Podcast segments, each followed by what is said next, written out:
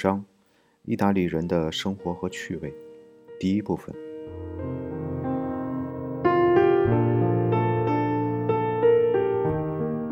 头脑里的画面感，也就是指介乎纯粹概念与纯粹图像之间的状态，再配以活力无限的性格和激情昂扬的习惯，就有益于增强赏识美妙肉体的情绪。正是这些因素形成了那个时代的环境，再加上民族天生的能力，便在意大利产生出了伟大的、完美的人体绘画。只要走到街上去，或者钻进画室，就会看到他们的艺术创作，全不像我们这样是学院出来的作品，是批评家的职业，是门外汉的发癫，是为了好奇的消遣。这就像人工栽培的花枝放错了土壤，虽费尽心机堆足肥料，仍不免枯萎衰败。这样的花朵在只会产生科学、文学、工业、警察和服装的环境里，才能勉强的维持。我们所有的环境只是整个大环境中的一部分。当时许多城邦都把人体画像。放进市政厅和教堂，生活里有数不尽的人体造型场面，虽然短暂，但很壮观。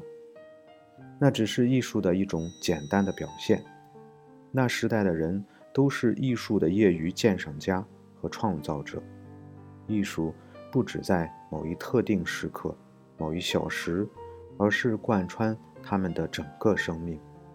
它在宗教仪式上。在庆祝活动中，在大型宴会上，在他们的爱好和消遣里，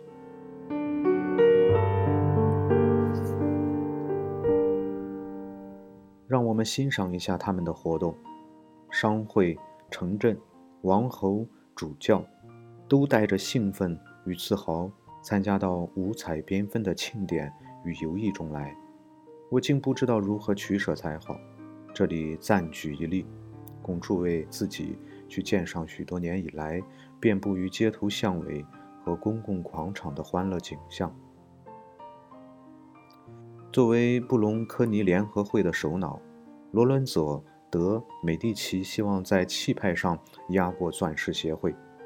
他向佛罗伦萨的贵族兼学者雅克布·纳尔迪求助，后者替他造了六辆车子，每一辆车由两匹。身披树叶的公牛牵引，代表萨杜恩和杰纳斯时代。在车顶上是握着镰刀的萨杜恩和拿着太平宫钥匙的杰纳斯。在两位神的脚下，彭托尔莫画着背负的怒神，还有好几则关于萨杜恩的故事。随车而行的十二名牧羊人穿着貂皮衣。足蹬古代的鞋履，背着瓜果篮，戴着树叶围成的头冠。牧羊人所骑马的马鞍是虎皮、狮皮制成的，兽皮上的爪子是鎏金的，兜马尾的带子用的是金锁子，马刺做成了羊头、狗头等动物头颅的形状，缰绳用一缕缕的银线和树叶束在一起。每位牧羊人身后。跟着四名童子，穿戴没有那么华美，每人手握着形似松枝的火把。四匹披挂着美丽饰物的公牛拉着第二辆车，鎏金的牛角上挂着花环。车上是历史上第二位国王努马庞皮里亚斯，他四周放着宗教书籍、各种法器和祭神的器物。六名教士骑着装扮漂亮的骡子跟在车子后面，头上的披纱用金丝绣成常春藤叶子的图案做装饰。他们穿的法袍都是仿照古代的样式，缀满金边。有的教士手捧装满香水的匣子，有的拖着金花瓶一类的食物。在教室两边行走的是下级的神职人员。每人手里举着古式的烛台。第三辆车由几匹漂亮的骏马拉着，车身上布满蓬托尔莫的绘画，摆的是曼利俄斯·托夸斯特的雕像。他是第一次迦太基战争之后的执政者，因为治理有方，使罗马出现了繁荣景象。第二辆车前头有十二名参议员，骑在披金戴银的马背上开路，周围还簇拥着一大群侍卫，举着结账以及其他代表公正的器物。四条水牛扮作四头大象，拉着第四辆车，上面端坐凯撒大帝的雕像。彭托尔莫把这位征服者的著名事迹都画在车身上，后面更有十二名骑士，镀了金的兵器十分耀眼，每名骑士握着一柄长矛，矛柄紧贴大腿，他们的随从都举着火把，火把。做成各种战利品的形状。第五辆车的几匹马身上扎着翅膀，状似狮身救首兽。车上端坐着奥古斯都大帝，十二位头戴桂冠的诗人骑马随行。因为帝王的不朽英名，也靠了他们的颂功诗帮助。每位诗人披了一条绶带，上面。写有个人的名号。第六辆车也是彭托尔莫画的，由八头盛装的母牛拉着，坐的是特拉真皇帝。车前有十二名法学家骑着马，穿着长长的道袍，还有许多书记、文官、师爷，一手托着经书卷宗，另一手擎着火把。六辆车的后面。还跟着一辆车，叫做“黄金时代的胜利”。车身上有彭托尔莫的画作，还有班迪内利创作的许多人物浮雕做装饰。四大美德思想也在这些浮雕中间体现出来。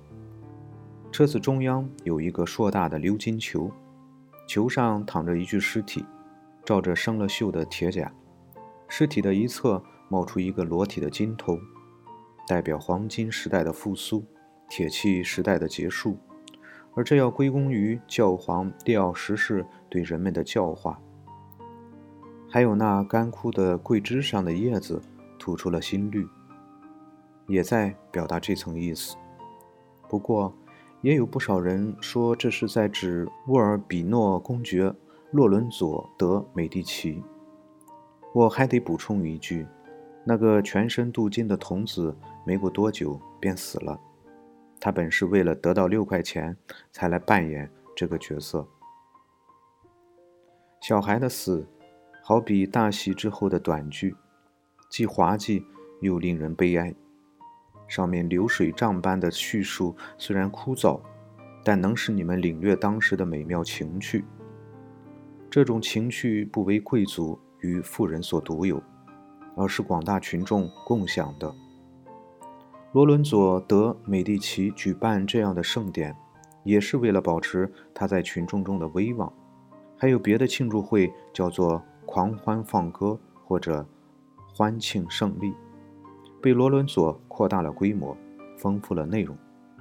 他本人也参加到活动中来，有时吟唱自己写的诗文，走在气派豪华的仪仗前列。要知道。罗伦佐是当时最大的银行家，最慷慨的艺术保护人，城里最主要的制造商，同时也是地方上职员最高的官员。他一个人的职权可以分配给今天的特鲁伊纳斯公爵、特罗特希尔德先生、塞纳州州长、美术学院院长、悲鸣学院院长、法国政治和道德研究院院长。这么高身份的人物，并不觉得走在狂欢队伍的前列，穿街过巷是有损尊严的。但当时的气氛那么明快，那么热烈，所有罗伦佐在各方面显示出来的热情，不仅不可笑，反而为他增光。入夜时分，从他的宫中走出三百名骑士，三百名步行者。举着火把在佛罗伦萨的街上游行，一直到凌晨三四点钟。他们中间有十人、十二人、十五人的合唱队。在化妆大会上吟唱的短诗被印成册，足有两大本。我现在只引用一首罗伦佐本人的诗作《巴克斯与阿利阿德尼》。这首诗的美感和情感完全是异教的，实际上就是古代艺术和思想的异教精神的复活。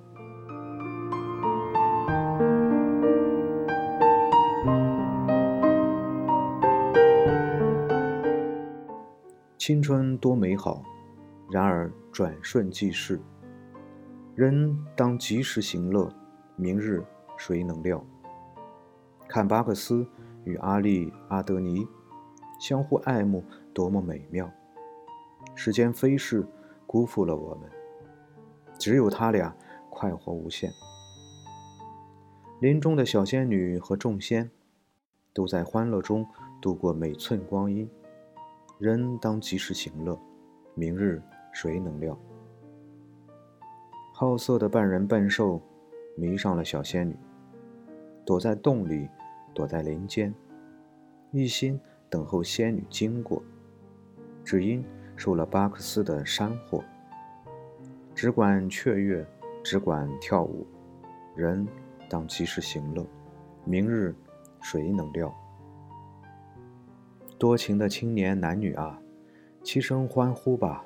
巴克斯万岁，丘比特万岁！吹起笛子，唱歌，跳舞，驱散一切忧愁和痛苦。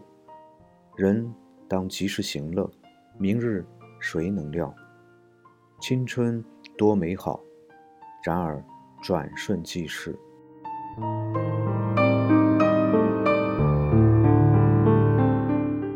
除了这个合唱，还有许多其他的，有金线纺织女唱的，有游方修士唱的，有青年女子唱的，有僧侣唱的，有鞋匠唱的，有卖油的唱的，有面包师傅唱的。城里的各行各业都加入了欢庆的活动。倘若让现在的戏剧团、喜剧团、夏特莱特剧院，和奥林匹克剧院的全体阵容，一连几天到街上去欢庆，估计就和当时的壮观场面差不多了。只是有一点不同，在佛罗伦萨欢庆的人流不是临时雇来的，不用花钱让那帮可怜的伙计穿上不合身的行头来客串，这里是全城出动，全体民众的演练，在这样的节日里。人人喜气洋洋，自命不凡，就像一位漂亮的大姑娘，把她全身的迷人之处都尽情展现出来。要促进和推动人的各种才能，没有什么能比这种共同的想法、情绪和气氛更有效的了。我们已经注意到，要产生艺术杰作，需有两个必备的条件。第一点，自发的活跃的情绪。个性，一有感触就能无所顾忌地发泄出来，不用听从任何指教。第二点，周围要有近似的理解的精神在不断的支持，使心中那些尚且模糊的念头得以酝酿、滋养、成型、繁殖和壮大。这个道理适用于很多方面，无论是宗教思想的创立，军事上的作为。文学创作还是各种情趣活动，思想如同木柴，要它发挥作用，先要用自己的火种点燃，而周围也又有柴火突出火苗，相互接触之中，火势越来越旺，热度不断升高，四面八方才有了熊熊的大火。想想看，当初新教中的一些勇敢的小团体离开英格兰去建立美利坚合众国。这些人凭着一股子创新精神和热情态度，敢想、敢相信、敢去体会。每个团体都有着昂扬的、独特的信念。他们一旦联合起来，同样的情绪相互感染，同样的热情相互支持，终于把蛮荒的疆土变成了殖民地，建立起一个文明的国家。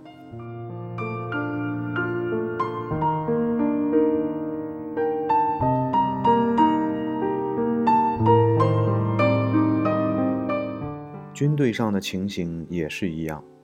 上个世纪末的法国军队组织很差，没有作战经验，军官和士兵一样缺乏军事知识，而对手是久经操练的欧洲各国的正规军。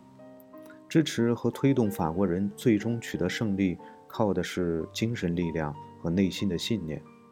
每个士兵都认为自己比交战的对手优秀，坚信他们的使命就是排除万难，把真理和正义。传达给各国人民，他们有着兄弟般的友爱，相互间的信任。全队上下自始至终同仇敌忾，从将军到上尉到普通士兵，都觉得在为相同的事业而献身。大家自觉自愿的效力，每个人都去了解战况、险情和急需，主动的改正不足。他们团结一心，拧成一股绳。凭借自发的豪情与相互的默契，战胜了莱茵河彼岸靠传统队形、军棍和普鲁士的等级制度缔造出来的完美的军事结构。艺术和娱乐同涉及利益与实际问题的情形是一样的。聪明人聚在一起时才最聪明。要艺术品出现，就先要有艺术家。但也要有工作室，而当时不仅有很多工作室，而且艺术家们还组成了行业协会。大团体中有自愿结合的小团体，彼此的联系非常紧密，亲密使他们接近，竞争给他们刺激。那时的工作室是个作坊，不像现在这种张扬的沙龙。学生是徒弟，师傅的生活和名气。都有他的份儿，不是缴了学费就可以松懈的业余爱好者。一个孩子在学校里识字念书，学会一些拼写，到十二三岁就进入画家、金匠、雕刻家的门子里当学徒。师傅通常对这几门都在行，所以年轻人从他们那里学到的不仅仅是艺术的一部分，而是艺术的整体。他为师傅工作。做些容易的活计，画画背景、小装饰和不起眼的人物。师傅的杰作里有他一份功劳。他像自己作画那样专心致志。他像师傅的半个儿子，和师傅同桌吃饭，为师傅跑腿，睡在卧室的阁楼上，忍受师母的巴掌和责骂。拉菲罗·迪·蒙特洛波说。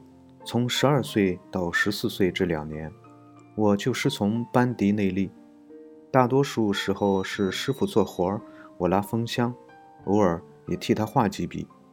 有一天，师傅叫我把几个金球上火复烧，这些事物是为沃尔比诺公爵洛伦佐特美第奇打制的。师傅在砧板上捶打一个金球，我把另外一个放到火上烧。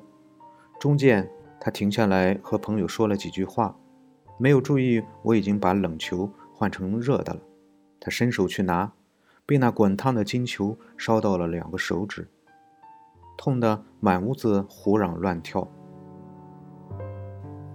他要揍我，我东躲西躲，就是不让他抓到。